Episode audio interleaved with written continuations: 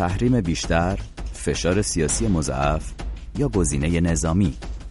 اون گزینه دیگر که واشنگتن از احتمال توسل بهش در مواجهه با جمهوری اسلامی میگه چه می‌تونه باشه؟ وزیر خارجه آمریکا میگه اگر جمهوری اسلامی همچنان روی خوش به مذاکرات نشون نده رو به گزینه دیگر خواهد آورد. همزمان وزیر خارجه اسرائیل هم در دیدار با همتایان آمریکایی و اماراتی گفته حق استفاده از زور رو در رویارویی با حکومت ایران برای خودش محفوظ می‌دونه. این در شرایطیه که با توجه به رفتار جمهوری اسلامی و موازهی که اخیرا اتخاذ کرده میشه گفت که دست کم تا اینجا عجله‌ای برای بازگشت به مذاکرات نداره. هرچند بعد از سفر مذاکره کننده اتحادیه اروپا به ایران اعلام شد که مذاکرات برای رسیدن به مذاکرات ادامه خواهد داشت. شما چه آینده‌ای برای وضعیت موجود متصور هستید؟ به نظر شما حکومت ایران تن به مذاکرات با شرایط غرب میده؟ اگر تن نده چه خواهد شد؟ اون گزینه دیگر چه خواهد بود؟ من یوشا بغراتی هستم و اون چه که میشنوید ساعت ششم از رادیو فردا. 0042 02 21 12 24 54 شماره تلفنی که مستقیم شما رو وصل می‌کنه به استودیوی ساعت ششم رادیو فردا. می‌تونید با ما صحبت بکنید و سایر مخاطبان ما از طریق شناسی اد فردگرام هم می‌تونید پیام صوتی خودتون رو برای ما بفرستید تا در این برنامه پخش بکنیم. امروز در برنامه ساعت ششم دو میهمان داریم. آقای رضا تقیزاده تحلیلگر سیاسی و روابط بین الملل و آقای حسین آریان تحلیلگر امور راهبردی و نظامی هر دو از بریتانیا. آقای تقیزاده عزیز به شما سلام می‌کنم و ممنونم که همراه مایید وقتی شما خوش خوشحالم در برنامه شما حاضر هستم. و همینطور به دوست گرامی آقای آریان و شنوندگان برنامه شما. ممنونم از شما آقای آریان عزیز. به شما هم سلام می‌کنم. ممنونم که دعوت من رو قبول کردید. درود به شما و آقای تقیزاده خوشحالم که دعوت هم کردید. درود بر شما. ارزه بدید که بریم از شنونده های رادیو فردا بشنویم. طبق معمول درباره سوژه برنامه برگردیم. بحث رو با شما آغاز بکنیم. اجازه بدید که در ابتدای برنامه بشنویم از آقای مصطفی. با سلام به نیوشا آراتی و برنامه خوبتون. جمهوری اسلامی تاکید می‌کنم جمهوری اسلامی نه ایران در طی این 43 سال تا به حال هر وقت که به مشکل موجودیت خورده سعی کرده با غرب کنار بیاد و با هر کسی دیگه نه تنها غرب حتی با ضعیفترین نیرو هم کنار اومده. ولی این به صورت یه تاکتیک از این ستون به اون ستون فرجه خواهد بود. همینطور که بحث برجام بودش یا بحثای دیگه. هیچ وقت ایران نتونسته با توجه به شاکله این حکومت و این سیستم حکومتی نتونسته خودشو در جامعه جهانی جایگاهش رو پیدا بکنه و بتونه که مثل یک کشور نرمال عمل بکنه. مسلما تا وقتی که این سیستم هست و این سیستم حکومتی فرق نداره که چه کسی هستش باشه. این سیستم حکومتی تا وقتی که هست این وضعیت باقی خواهد موند. یعنی اگر قراردادی یا پیمانی امضا بشه و یه رفع تنشی انجام بشه به صورت موقت خواهد بود. مگر اینکه به صورت دائمی به صورت سیستماتیک بتونن این کار رو انجام بدن که بعید می‌دونم وجود این سیستم و این حکومت و این افرادی که منتفع میشن از این وضعیت این اتفاق بیفته. بنابراین قابل پیش بینی هست که حتی بتونن که به نحوی تنش رو فعلا به طور موقت کاهش بدم ولی در دراز مدت باز خواهد گشت این وضعیه. همونطور که عرض کردم با این سیستم حکومتی بعید می‌دونم انجام بشه. ممنون از همگی شما. ممنون از شمایی که همراهی می‌کنید برنامه ساعت ششم رو مصطفی عزیز.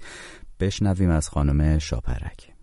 سلام من فکر نمی کنم که در شرایط فعلی جمهوری اسلامی تمایلی داشته باشه که برگرده به میز مذاکره. چون فکر می‌کنم که این رو تهدید جدی بر علیه موجودیت خودش می‌بینه و اگر قرار باشه که جمهوری اسلامی برگرده به میز مذاکره به نظر من بایستی تهدید جدیتری رو از عدم برگشتنش به میز مذاکره حس کنه تا برگرده به میز مذاکره. و در ضمن من فکر می‌کنم که تحریم ها تا به حال نتونست از گسترش و توسعه هسته‌ای ایران پیشگیری کنه و ایران تونسته که با فشارهایی که به مردم میاد و شرایط بین المللی رو به نفع توسعه هسته خودش ادامه بده. من فکر می‌کنم که حمله نظامی هم می‌تونه تخریب بیشتری رو در ایران و همینطور هزینه های بیشتری رو مجددا به مردم بیاره و فکر می‌کنم که نتونه متوقف کنه مگر اینکه یک حمله گسترده باشه که جمهوری اسلامی احساس کنه که علاوه بر مردم ایران خودش هم نابود میشه که اون موقع شاید تن به مذاکره بده که این واقعا وحشتناکه و علیه مردم ایران. من فکر نمی کنم که گزینه خوبی باشه و به نفع مردم باشه که همچین شرایطی رو ایجاد کنن. کشور غربی. باعث یه فکر اساسی بکنن که این بالانس به نفع مذاکره با کشورهای پنجره به علاوه یک باشه و ایران رو بکشونه به میز مذاکره. ممنون خدا. ممنون از شما خانم شاپرک عزیز که صحبت می‌کنید با رادیو فردا و برنامه ساعت ششم. بسیار خوب. آقای تقیزاده مایلم که این بحث رو با شما آغاز بکنم. مصطفی اشاره داشت به اینکه جمهوری اسلامی ثابت کرده وقتی در مخمسه قرار بگیره از خوش انعطاف نشون میده. خانم شاپرک هم می‌گفت بر نمیگرده پای میز مذاکره و چندان خوشبین نبود که بخواد این مذاکرات شکل بگیره. اجازه بدید که از همون بحثی که آقای بلینکن پری روز در واقع صحبتش رو کرد آغاز بکنیم. بحث گزینه های دیگر. این تعمد در مبهم گذاشتن گزینه های جایگزین رو البته ما در واژگان مقامات آمریکایی قبلا هم دیده بودیم. تو دولت های پیشین ایالات متحده به دفعات شنیده بودیم. این جمله معروف که همه گزینه ها روی میز هست. حالا کمی متمرکزتر می‌بینیم از این واژه استفاده میشه. آقای بلینکن گفته اگر جمهوری اسلامی با پیوستن به مذاکرات کنار نیاد کاخ سفید به گزینه آلترنتیو رو میاره. شما فکر می‌کنید این گزینه جایگزین چه خواهد بود؟ موافق هستم که لحن دیپلماسی آمریکا در ارتباط با مذاکرات اتمی وین تغییر کرده. مقداری تندتر شده. ولی همچنان ابهام در اون باقی است. علت ابهام این است که یک نمی‌خوان جمهوری اسلامی رو پیشنگام برنجونن.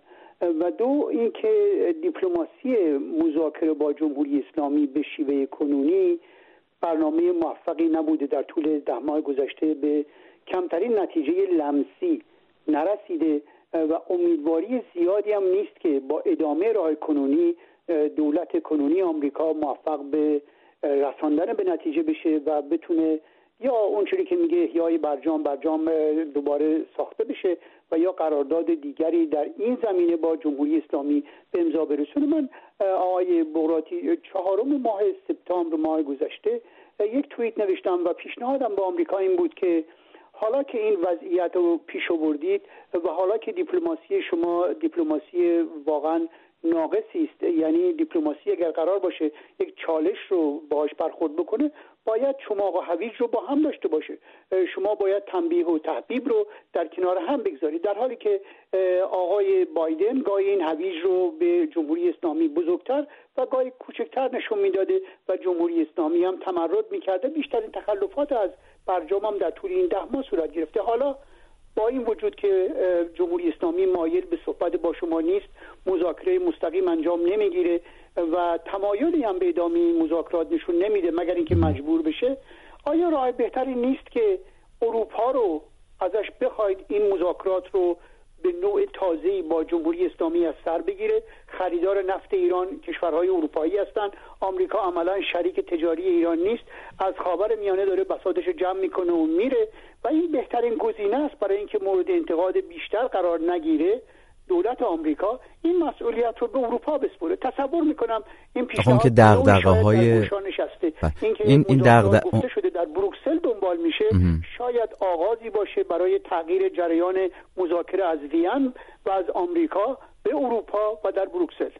آقای تقزاده این که به حال دغدغه های آمریکا رو رفع نمی‌کنه ما می‌دونیم که برجام در واقع توافقی بود که در اصل بین جمهوری اسلامی و آمریکا صورت گرفت خاطر اینکه اروپایی که از ابتدا باش همراهی داشتند و الان هم خب بزرگترین سهم این پنج به علاوه یک رو طبیعتا آمریکا و دغدغه هاش داره. ولی اگر میشه کوتاه به من بگید چون اون پرسش رو که ازتون پرسیدم بی پاسخ موند. خیلی کوتاه اگر میشه تا بعد در ادامه برنامه بازش بکنیم. شما فکر می‌کنید گزینه جایگزین چه می‌تونه باشه؟ اون آلترناتیوی که ازش صحبت می‌کنن اگر که مذاکرات با شکست مواجه بشه یا اصلا آغاز نشه چه خواهد بود؟ من یه توضیح کوتاه بدم که ما مذاکرات رو به عنوان پنج به علاوه یک باهاش آشنا هستیم که آمریکا بخشی از اونها البته مذاکره کننده اصلی هم بوده. بله. بح. ولی اینکه برنامه الटरनेटیو چی می‌تونه باشه تصور من این است که در گام اول فعال کردن مکانیزم ماشه و ارسال پرونده جمهوری اسلامی به شورای امنیت. یعنی اجرای بخشی از موافقتی که قطنامه که به عنوان قطنامه 23 شورای امنیت از اون یاد میشه. بسیار خوب. خیلی ممنونم. برمیگردیم. حتما بیشتر صحبت می‌کنیم درباره این گزینه که بهش اشاره کردید و سایر گزینه هایی که میشه متصور شد. آقای آریان عزیز می‌خواستم از شما هم همین سوال رو بپرسم. شما فکر می‌کنید این گزینه جایگزین در صورت اینکه مذاکرات بخواد با همین روش پیش بره با همین هایی که وجود داره و اصلا آغاز نشه یا آغاز بشه و به جای نرسه اون وقت اون جایگزین چه خواهد بود؟ یه مقدمه کوتاهی میگم. ببینید در زمان ترامپ خوب همه می‌دونیم که می‌دونیم مسئله در اون موقع برای حل این برجام در واقع تقابل بود و فشارهای حد اکثری و این فشار تبدیل شد کم کم یعنی به عنوان یک حربه به عنوان یک وسیله در نهایت واقعا تبدیل شد خودش به یک هدف. و اصلا همه چیز از هم پاشید. یعنی اون کاری رو که کردن به رغم فشارهای وحشتناکی رو که به جمهوری اسلامی وارد کردن که کماکان تاثیراتش رو مردم احساس می‌کنن به نتیجه نرسید. حالا دولت ترامپ دولت اوباما می‌خواد با بایدن. تعامل بایدن ببخشید. بایدن می‌خواد با تعامل و با دیپلماسی جلو بره. ولی اینجا هم ما مسائلی رو واقعا در این راستا می‌بینیم. آمریکا از برجام خارج شد حالا می‌خواد وارد برجام بشه از جمهوری اسلامی می‌خواد که تمام اون مفاد برجام را رعایت بکنه آمریکا راست آزمایی بکنه ببینه که همه چیز بر وفق مراد هست. بعد تصمیمای تصمیمات جدی در مورد کاهش تحریم ها و اینها بگیره. یعنی اینجا ما می‌بینیم که دیپلماسی واقعا یه پاش میلنگه. دیپلماسی شنیدیم خب حال این همون حویج و چماق باید باشه. باید به دوبستانی در اون پشت صحنه در کار باشه که این خواسته ها تعدیل بشه برسن به این نتیجه. همون کاری رو که حالا اشکالات زیادی هم میشه برش گرفت که منتهی شد به برجام. اما چه کارهایی آمریکا می‌تونه بکنه؟ یکیشو خوب شنیدیم که آمریکا می‌تونه از همون مکانیزم ماشه استفاده بکنه که سال 2020 آقای ترامپ به حال دولت سعی کرد ولی حالا بحثش طولانی است ولی به بله. نتیجه نرسید قدم بعدی یعنی به موازات این می‌تونه تحریم های بیشتری رو علیه ایران اعمال بکنه قدم های بعدی اون اگر بخواد کاری صورت بگیره من فکر می‌کنم اگه به اون مرحله برسه این بیشتر از سوی اسرائیل خواهد بود که یک سری اقدامات خرابکارانه و به اون چرا که در گذشته دیدیم کارهایی که انجام گرفت در ایران اونها را انجام خواهد داد. در مرحله نهایی اگر واقعا هیچ کدام اینها جواب نده اون وقت می‌رسیم به حمله نظامی که این می‌تونه به حال قابل بحث باشه. آیا این کار را فقط اسرائیل انجام خواهد داد؟ که بارها گفته اگه مجبور بشیم ما این کار را به تنهایی انجام خواهیم داد یا اینکه با کمک آمریکا خواهد بود. یعنی آمریکا ممکن چرا مشارکت داشته باشه. آقای آریان برمیگردیم به این بحث صحبت می‌کنیم. پرسش بعدیم حول محور همین بحث خواهد بود. اجازه بدید که بریم سراغ شنونده های رادیو فردا. چند نفرشون رو بشنویم و برگردیم بحث رو با هر دوی شما داشته باشیم. آقای کوروش رو گوش می‌کنیم. که از طریق تلگرام صدای خودش رو به گوش شما رسید درود بر شما.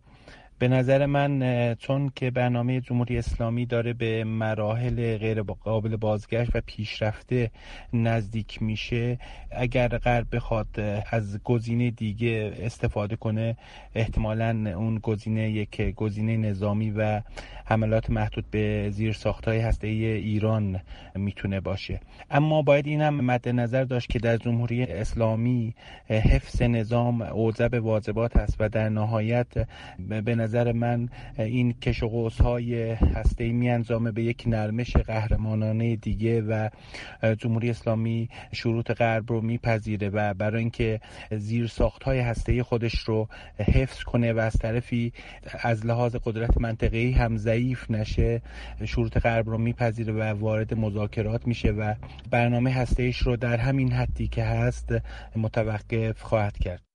ممنون از شما دوست عزیز آقای کوروش که با ما صحبت می‌کنید در برنامه ساعت ششم.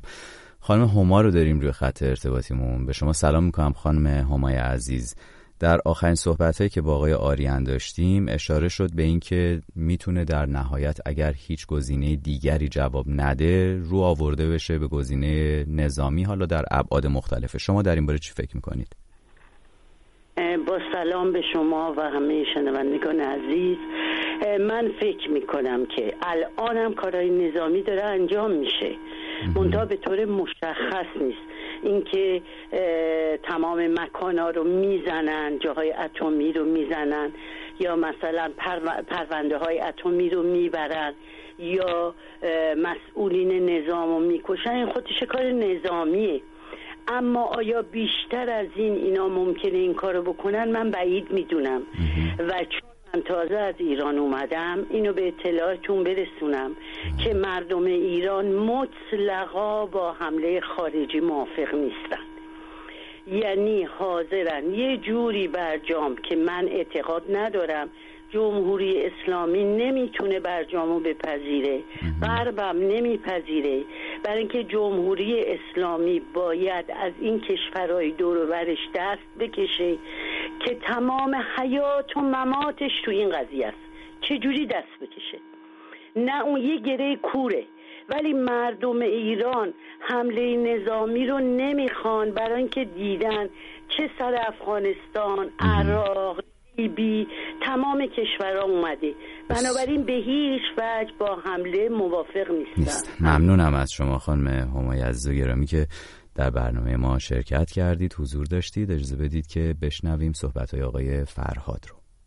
با درود خدمت شما آقای بغراتی و شنوندگان محترم. فرهاد هستم. من فکر می‌کنم هیچ راهی به جز میز مذاکره وجود نداره. به هر حال طرفین بعد از کش و های فراوان به میز مذاکره برخواهند گشت. اینکه گزینه های دیگر نمی‌دونم حمله نظامی که اصلا غیر ممکنه چون حمله نظامی هیچ گونه مشکلی رو حل نمی‌کنه. شاید اینکه صد برابر یک مشکل رو بدتر کنه. چون تمام منطقه رو درگیر می‌کنه. این راحت نیست. به این سادگی ها نیست.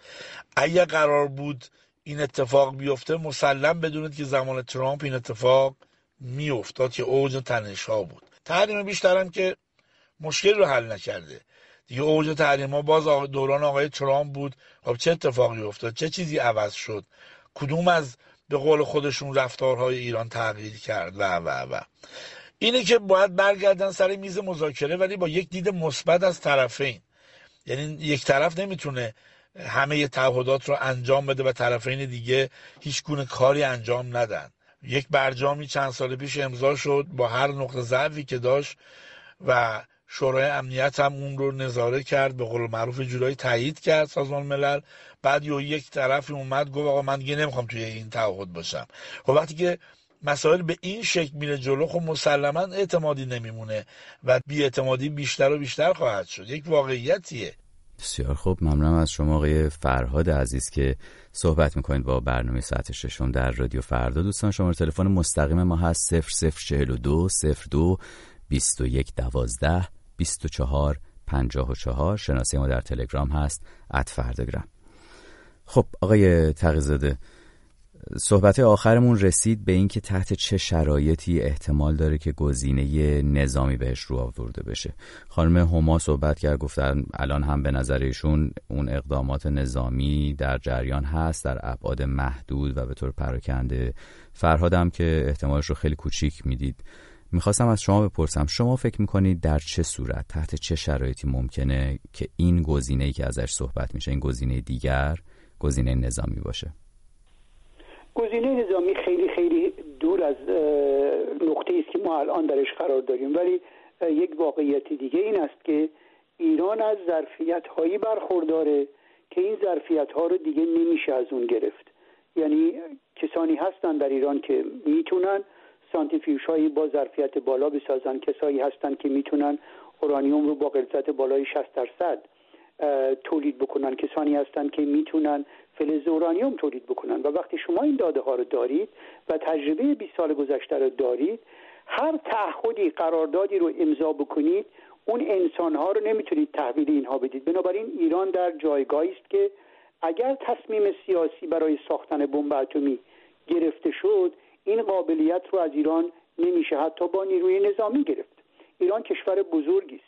و کشور بزرگی با 15 همسایه در صورت ناآرام شدن ناگهانی یقینا امنیت منطقه رو با خطر جدی روبرو می‌کنه این گزینه ای نیست که آمریکا در دستور کار داشته باشه. ضمن اینکه مسئله جنگ و مسئله حمله نظامی به کشور طبیعتش با ده سال و 20 سال پیش خیلی خیلی خیلی زیاد فرق کرده.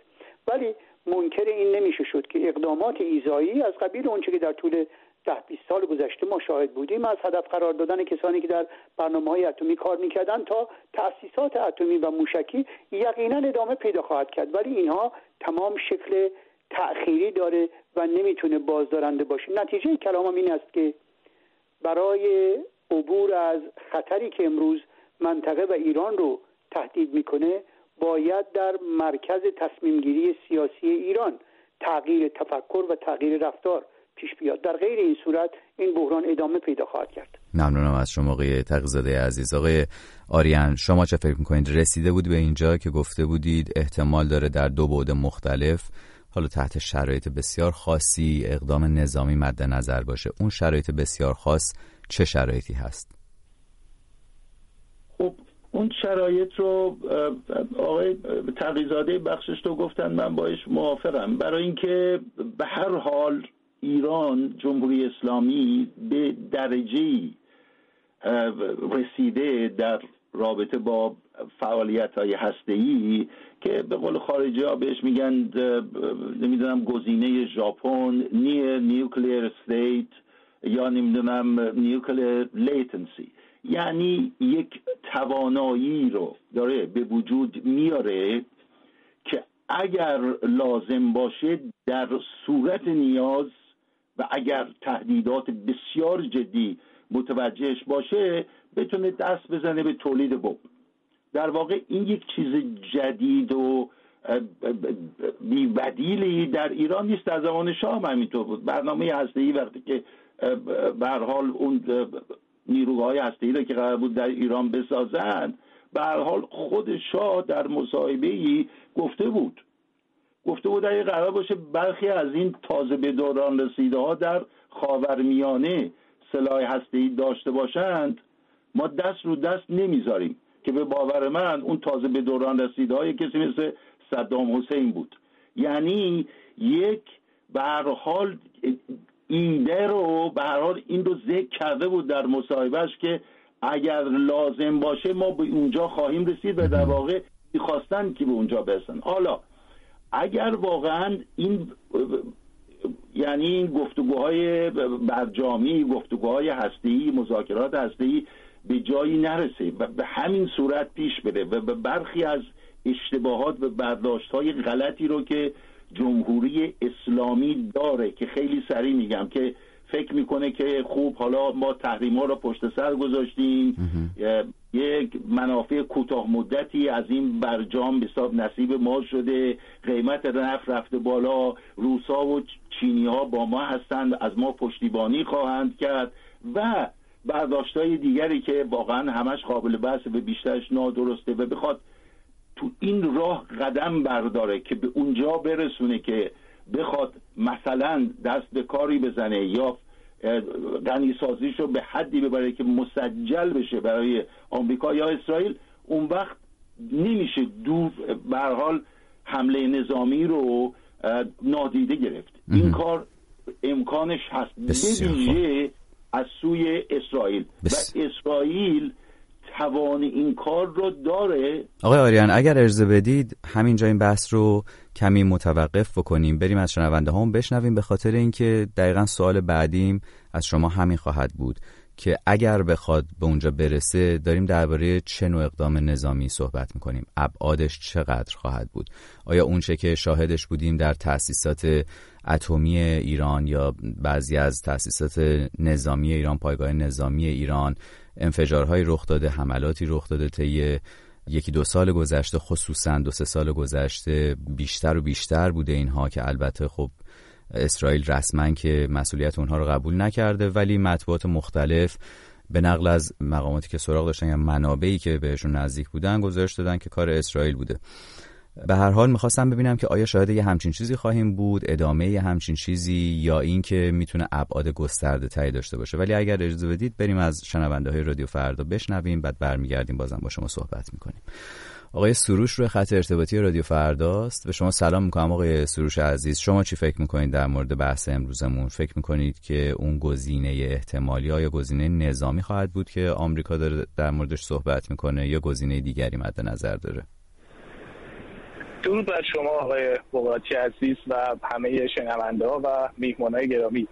خب اگه بخوایم به این پرسش پاسخی بدیم باید یه کوچولو برگردیم. عقب در دوران آقای اوباما وقتی که این تحریم اصلا اعمال شد و قبل از اون تحریم های سازمان ملل همینجور.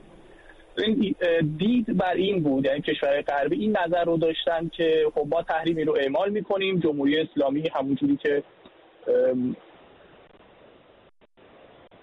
میگم صدام هست. بله بله صدای شما رو داریم. یک لحظه صداتون قطع شد ولی الان صداتون داریم. بفرمایید. فکر می‌کردن که جمهوری اسلامی مثل کشورهای غربی مردم خودش رو در واقع می‌ذاره در اولویت و تحریم ها باعث میشن که اینها فعالیت های نظامیشون رو در خارج از ایران محدود بکنن. اما خب این کار رو نکردن. و این باعث شد که بیان برجام رو مذاکره کنن در موردش به توافق برسن و یک پولهایی رو آزاد کردن و دیدن که باز هم جمهوری اسلامی دست از فعالیتش بر نداشت و ادامه داد. خب این اتفاق در دولت آقای ترامپ این دید این نظر رو به وجود آورد که حالا که جمهوری اسلامی اون نصف اون پولی که در واقع باید صرف جویی می‌کرد در فعالیت های خارج از کشورش رو و صرف مردم می‌کرد رو همچنان داره بذل و بخشش می‌کنه و در واقع مردم تحت فشار هستند بذارید ببینیم آیا مردم انقلابی می‌کنند یا نه.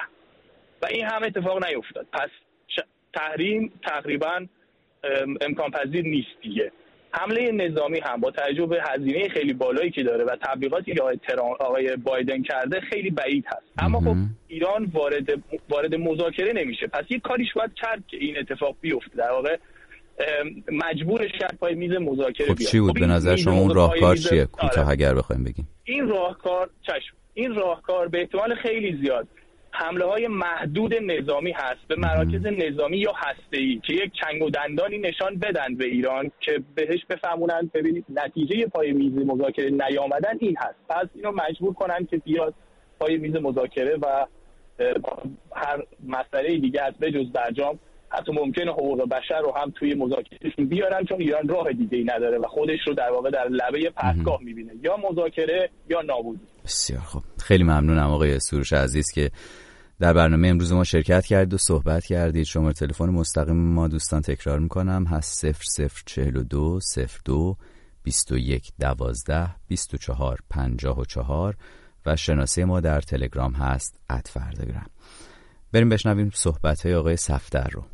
عرض سلام خسته نباشید. خدمت نیوشا خانه. در مورد سوالی هفتهتون باید ارز کنم. آمریکا عملا نشون داده که نسبت به عملیات نظامی یک کشور کاملا شکست خورده است.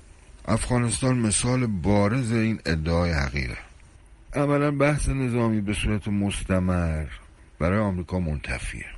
میمونه بحث نظامی به صورت پراکنده که در این سالیان مگر عملیات های نظامی رژیم اشغالگر و خود آمریکا به صورت پراکنده تا الان سر ما انجام ندادن. دادن و همه هم می‌دونید. در بحث تحریم ها چه فشاری از باب تحریم ها مونده که آمریکا به سر ملت ما در نیاورده؟ یه بحث غذا و داروه که اونم شعاری میگه ندادم. در واقع این زور آمریکا و ایادی آمریکا به سر ملت ما اینه. که دیگه ما همه دیدیم. اما این وره معادله که ما باشیم. قدرت ما نامشخص. حوزه نظامی که به اصطلاح از بابت نظامی گری قرار اتفاق بیفته نامشخص. قدرت تخریب نامعلوم. چه کشورهایی رو در بر می‌گیره نامشخص. اینا همه چیزهایی که نمی‌تونن تخمین بزنن. یک راه برای آمریکا باقی میمونه. آن هم مذاکرات بر مبنای حقوق برابر. با تشکر از برنامه خوبت نیوشا. ممنونم از شما که همراهی می‌کنید. برنامه ما رو آقای سفتر عزیز. بریم صحبت های آقای فرید رو هم بشنویم و برگردیم سراغ کارشناسانمون تحلیلگرانمون. نیوشا و تیم ساعت ششم. سلام. خامنه من معتقدم که نشون داده که برای حفظ حکومتش دست به هر کاری می‌زنه. چه دستور قتل عام چند هزار نفر صادر کنه در آبان. 98 و یا آبانهای دیگه. و یا اینکه در مقطعی هم حاضر اون غرور تکبر دیکتاتوریشو زیر پا بذاره و تن به مذاکره بده. حالا یه جمله هم اختراع خواهد کرد مثل نرمش قهرمانانه. چون می‌دونه که اسرائیلیا خیلی اهل قلدرم پولدرم و نمی‌دونم لغوس خونی و تهدید نیستن همه ما اینو می‌دونیم. اون در عمل کارش انجام میده. خیلی شیک و تر تمیز و خیلی بدونه که خون از دماغی غیر نظامی بریزه کارش انجام میده و دیده که هر وقت خواسته تجهیزات هسته ایشو درست بغل گوشش تونستن منفجر بکنن. اون به اصطلاح دانشمندای هسته ایشو تونستن حذف بکنن. بنابراین نیازی ندارن که حالا اسرائیل خیلی تهدید کنه و از نظامی هم تن به جنگ نخواهد داد خامنه ای چون نه توان نظامی شو داره. حالا اون چند تا موشک هم بیشتر شوخی و سرگرمی هستش. مسلما از نظامی هم قابل مقایسه نیست با اسرائیل یا ایالات متحده. و از طرفی هم افکار عمومی هم آمادگی نداره و اراده رو نداره. چون اگر جنگی رخ بده این جنگ مثل عراق نیستش. برای اشغال کشور نیست. این جنگ حفظ حکومت خامنه ای هستش و تجهیزات هسته ای هستش که وبال مایه فلاکت این کشور شده و به نوعی مردم از خداشون هم هست این جنگ اتفاق بیفت. متاسفانه. بنابراین تن به جنگ نخواهد داد خامنه این انتحار رو نخواهد کرد و درست لحظه آخر با اختراع یه جمله میاد توجیه می‌کنه و مذاکره می‌کنه. مرسی. دوستتون دارم. فردایی ممنونم از شما آقای فرید عزیز که همراهی می‌کنید. ما رو در برنامه ساعت ششم رادیو فردا دوستان یک بار دیگه تکرار می‌کنم که داریم درباره گزینه احتمالی دیگری صحبت می‌کنیم که آنتونی بلینکن وزیر خارجه آمریکا اخیرا بهش اشاره کرد. اگر به گفته او جمهوری اسلامی همچنان روی خوش به مذاکرات نشون نده و برنگرده به این مذاکرات می‌خوایم ببینیم که آلترنتیو چه خواهد بود. شماره تلفن مستقیممون هست 004202 21 12 24 54 و شناسمون در تلگرام ات فرداگرام آقای تقیزاده شنیدیم صحبت های متفاوت و مخالف همدیگر رو از شنوندگان رادیو فردا. داشتیم درباره این گزینه نظامی صحبت می کردیم ابعادش اگر بخواد به اونجا برسه شما هم گفتید در ابتدای صحبتاتون سری قبل که خیلی دور می‌بینید این احتمال رو. با توجه به صحبت هایی که از شنونده ها شنیدیم نظرتون رو لطف می‌کنید بگید.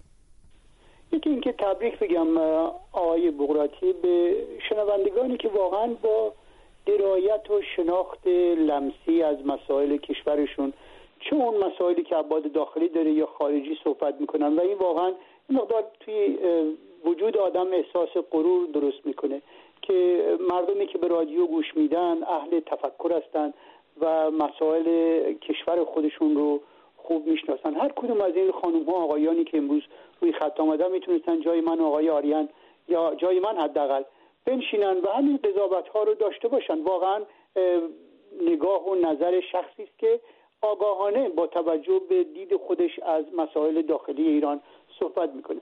من اگر به جای دولت اسرائیل بودم یا به جای دولت آمریکا بودم ظرفیت و آمادگی جنگ مستقیم با یک کشور بزرگ 85 میلیونی با تعداد بیشمار همسایه رو در یک منطقه استراتژیکی بسیار با اهمیت دنیا نداشتم. فکر می‌کردم که برای اینکه این حکومت رو من وادار بکنم که رفتارش رو تغییر بده چه باید بکنم؟ یقینا ساده ترین راه این بود که البته راه ساده نیست ولی کم هزینه ترین شاید.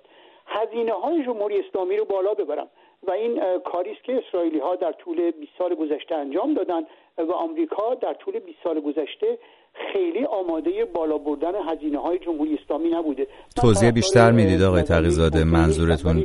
به حال این سیاست رو آمریکا هرگز مشابه با اسرائیل در ارتباط با جمهوری اسلامی دنبال نکرد. یکم دقیق تر میگید آقای تقیزاده که منظورتون از این بالا بردن هزینه چه هست؟ شاهد هستیم که در شمال ایران بین آذربایجان و ارمنستان جنگی در می‌گیره سال گذشته و دوباره یازده دوازده ماه بعد تحولاتی صورت می‌گیره که ایران از نتیجه این تحولات عصبی میشه.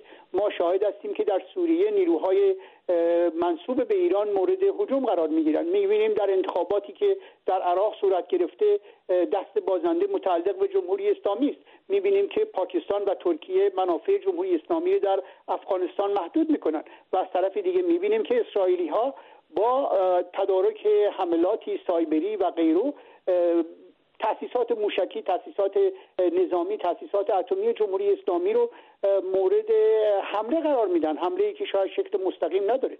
اینها هزینه ها رو بالا می‌بره. و اگر ببینیم که چینی ها از ایران نفت کمتری می‌خرن و روس ها پشتیبانی سیاسی کمتری از جمهوری اسلامی به عمل میارن هدفی که آقای بنت هفته آینده در کاخ کرملین با پوتین دنبال خواهد کرد اینها هزینه های جمهوری اسلامی رو بالا می‌بره. بسیار خب ممنونم از شما آقای تقیزاده عزیز آقای آریان گرامی. می‌خواستیم صحبت بکنیم کمی بیشتر درباره اون ابعاد یا سطوح مختلفی که احتمالش می‌تونه وجود داشته باشه اگر که بخواد به اونجا برسه اقدام نظامی صورت بگیره. این بحث نظامیش رو اگر میشه اینجا ببندیم با صحبت شما بعد برگردیم سراغ بخش مذاکرات. البته اینا همه سناریوست. اون چیزی که من میگم سناریوهای به حال احتمالیه. یعنی از همه این مراحل گذشتیم مراحلی که اسرائیل می‌تونه در ایران انجام بده در ارتباط با خرابکاری و و کارهایی که در گذشته نمونه هاشو دیدیم می‌رسیم به حمله نظامی. آیا اسرائیل ابزارهایی داره؟ به طور انتظایی من دارم به این مسئله فقط از دید نظامی نگاه می‌کنم. و احتمالات. بله اسرائیل بمب های F-15 داره F-16 داره F-35 پیشرفته ترین هواپیماها رو داره سنگ بمبای سنگرشکنی داره مثل مثلا بیو 28 حدود 2300 کیلوگرم وزن داره. بعد توانایی های پهبادی داره اسرائیل. یه ذره بالاتر بریم. اسرائیل دست کم 80 کلاهک هسته‌ای داره و نکته دیگه اینی که موشکای یریخوی یعنی موشکای بالستیک یریخوی اسرائیل قابلیت حمل کلاهک هسته‌ای رو دارن. زیر دریایی های البته این مسئله هست که اسرائیل با توجه به سیاستی که همیشه دنبال می‌کنه هیچ وقت تایید و تکذیبش نکرده دیگه بحث کلک های هسته ای رو. دیگه انقدر دیگه وضعیت آشکاره که اسرائیل من نمی‌دونم که دیگه چرا تایید نمی‌کنه. برای اینکه همه دنیا می‌دونن. این فقط حرف من نیست. تا حال چندین سال در مورد صحبت شده. برا اسرائیل زیر دولفین کلاس آلمان داره که موشکای کروز پاپ آیر داره که حدود 1500 کیلومتر حال بود داره و قابلیت حمل کلاهک هسته رو داره. بنابراین اینها توانایی های اسرائیله. ولی اونچه که منو اخیرا واقعا به حساب یه ذره دکوراژه کرد اصلا تعجب کردم این بود یه مقاله خوندم که در سایت دانشکده سایت حساب اندیشکده واشنگتن نوشته بود آقای دنیس راس ایشون پیشنهاد می‌کرد که برای اینکه وقتی اگه کار به اونجا رسید ما دیگه کار رو به طور کامل یک سره بکنیم و اصلا دیگه مسئله هسته ای رو ببندیم در ایران حمله نظامی صورت بگیره گفته بود پیشنهاد کرده بود که بمبای سنگر شکن جی بی یو 57 اینا بمبای قول پیکر 14 تونی هست که اینها رو بریزیم به سر ایران. از یک دیپلمات بسیار کارکشته شناخته شده در سطح بین‌المللی و چون این بمبهایی را برای اینکه حمل بشه پیشنهاد کرده بود که آمریکا این بمبا رو بده و همینطور هواپیماهای بمب افکن استراتژیک بی دو که چیزی مثل بی 52 است بهتر از اون است در اختیارش بذاره. بنابراین اینها تئوری هاست و سناریو هاست. ولی خیلی خلاصه میگم چالش های بسیار زیادی در این گونه حملات و حملات هوایی است. فقط به یک نکتهش اشاره می‌کنم که یکی از شنوندگان گفته بود که بیایم بزنن این مراکز هستی و تاسیسات رو که به حال کار تموم میشه. نخیر اینجوری نیست. این برداشت نادرست نیست. اگر بخوام بمباران بکنند جمهوری اسلامی دو راه داره. یا دستش بذاره بالا تسلیم بشه که برابر است با مرگ جمهوری اسلامی یا باید واکنش نشون بده. اسرائیل به تنهایی اگر حمله بکنه بدون آمریکا توان واکنش رو نمی‌تونه از جمهوری اسلامی بگیره. به هر حال جمهوری اسلامی حالا واکنش موثر یا غیر موثر نشان خواهد داد. ممنونم از شما آقای آریان عزیز و گرامی. باز هم برمیگردیم کمی بیشتر حالا در مورد شرایطی که توش هستیم شرایط واقعی ملموسی که وجود داره در دقیقه پایانی برنامه صحبت خواهیم کرد. اجازه بدید که بشنویم از آقای نادر. سلام بر جناب بقراطی مهمانان گرامی و شنوندگان عزیز. من معتقدم جمهوری اسلامی دقیقه 99 میاد پای مذاکرات. چون الان از موقعی که جناب بایدن اومده خب می‌بینی که تقریبا جناب بایدن حالا یا نمی‌خواد یا نمی‌تونه عمدیا سرکیسه را شل کرده. قشنگ روز یه میلیون بیشتر کمتر. نفت میده به چین و اقمارش از طریق دور زدن های مختلف که یاد گرفته. و چیزی که آمریکا کاری کنه حد... حداقل مثل زمان ترامپ جناب ترامپ که به 200 بشکه در روز تونسته بود این تقلیل بده باید به در یه حد اقل بسیار ناچیزی برسونتش که جمهوری اسلامی ناچار بشه بیاد پای مذاکره. و صحبت بکنه. چون در این راه هم امتیازاتی مجبور به غرب به آمریکا بده از جمله جریان موشکی ها دخالت در یمن و کشورهای همساله و غیر میگه چه اشکال داره؟ من الان به این وضع یه میلیون شاید یک و نیم دو هم بتونم از راه های دور زدن تحریم ها انجام بدم. چه نیازی است که بخوام برم التماس به آمریکا و غرب بکنم؟ پس تنها رایی که آمریکا داره باید بر فشار بین المللی ایران را قرار بده تا مجبور بشه بیاد پای میز مذاکره. بلاغه ممنونم از شما آقای نادر عزیز که با ما صحبت کردید. آقای امیر رو داریم روی خط ارتباطیمون. به شما سلام می‌کنم آقای امیر عزیز و نظر شما رو بشنویم درباره شرایطی که الان مذاکرات قرار گرفته و های احتمالی. سلام آقای بغراتی سلام به مهمانانتونم. درود به نظر من اگر برجام به نتیجه نرسه در نهایت حالا با نرمش قهرمانانه یا هر چیز دیگه ای به این نتیجه نرسه گزینه نظامی از طرف آمریکا منتفیه. چون که این واقعا برای آمریکا سنگینه. اولین شلیکی که از طرف اسرائیل یا آمریکا به ایران بشه ایران کشور خلیج فارس رو می‌زنه. کشور حوزه خلیج فارس رو هدف می‌گیره می‌زنه اینا رو هم گفته بارها گفته. و تا حالا هم اگه اینا حمله ای نکردن یکی از علتاش همینه. به خاطر منافعی که اونجا هست و ترس از این قضیه. به نظر من این گزینه ای که اینا اعلام کردن این می‌تونه باشه که در آینده نه چندان دور آمریکا اون مشکلات و اختلاف نظرهایی که با اسرائیل داره رو برداره و همون پیرو راههایی که اسرائیل داره میره همونجور که دوستانمون گفتن مهمونای عزیز گفتن اینا شروع کنن یه سری عملیات خرابکارانه یا تروریستی یا از این قبیل کارا رو شروع کنن انجام دادن. ایران هم الان نظر اقتصادی وضعیت مردم خرابه. خیلی راحت می‌تونن مردم یعنی کسایی که اونجا هستن رو تطمیع کنن پولی بدن جایزه تعیین کنن اقامت بدن یعنی آقا این کارو کنید برگردید بیا کشور ما. و می‌کنن مردم می‌کنن. خرابکاری از طریق خود مردم ایران شروع می‌کنن. این فکر می‌کنم دست آخر این اتفاق بیفته بین اسرائیل و آمریکا. ولی حمله نظامی تو این مقطع من فکر نمی کنم بتونن انجام بدن. نه متشکرم از شما آقای امیر عزیز که شرکت کردید در برنامهمون اجازه بدید که شنونده بعدی رو از طریق تلگرام بشنویم. سلام وقت شما بخیر. در رابطه با سوال برنامهتون من می‌خواستم بگم که آخوند به خاطر اینکه بمونه تن به هر کاری میده. اون خمینیش که آخر جنگ گفت من زر رو خوردم اینا هم بچه های همونان اینا هم دست پروارده همونان اینا به خاطر اینکه بمونن این دو قرون منابعی که ایران داره از بین ببرن هر کاری بگی انجام میدم. درود بر شما خداحافظ. درود بر شما دوست عزیز که در برنامه ساعت ششم رادیو فردا شرکت می‌کنید. من تکرار می‌کنم که راه تماس شما با این برنامه هم شماره مستقیم هست که 0042 02 21 12 24 54 هم از طریق تلگرام هم می‌تونید پیام صوتی بذارید با ات فرداگرام. شنونده بعدیمون رو هم بشنویم و بریم سراغ تحلیلگران برنامه. آقای عبدالله رو داریم پیام صوتیشون رو. با سلام. ایران از تخلفاتش در برنامه هسته و برجام.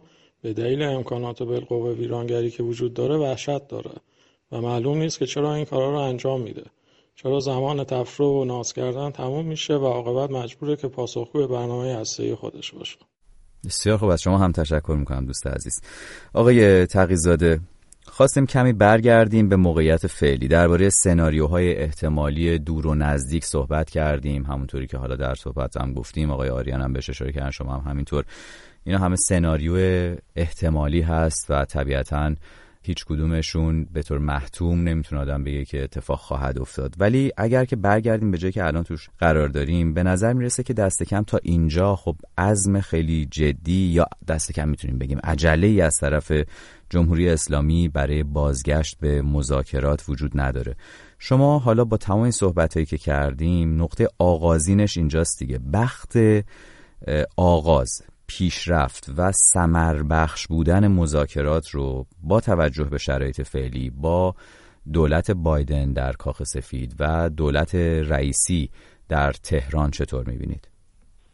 همین دو اسمی که شما بردید مشکل شروع مذاکرات در یک مسیر درسته این بخش شاید در زمان دولت روحانی به نظر من خیلی بیشتر بود. طرف های گفتگو زبان همدیگر میفهمیدن و دولت با وجود اینکه میگیم که در ایران قدرتی نداره قدرت فائقه دست علی خامنه ای است تقسیم می‌کنیم که 20 درصد قدرت دست دولت 80 درصد دست خامنی و غیره ولی دولت پر حال مجری تصمیمات کلی مملکت و رئیس دولت و وزرای اون کسانی هستند که روی تصمیم گیری های علی خامنه ای می‌تونن تاثیر بگذارن.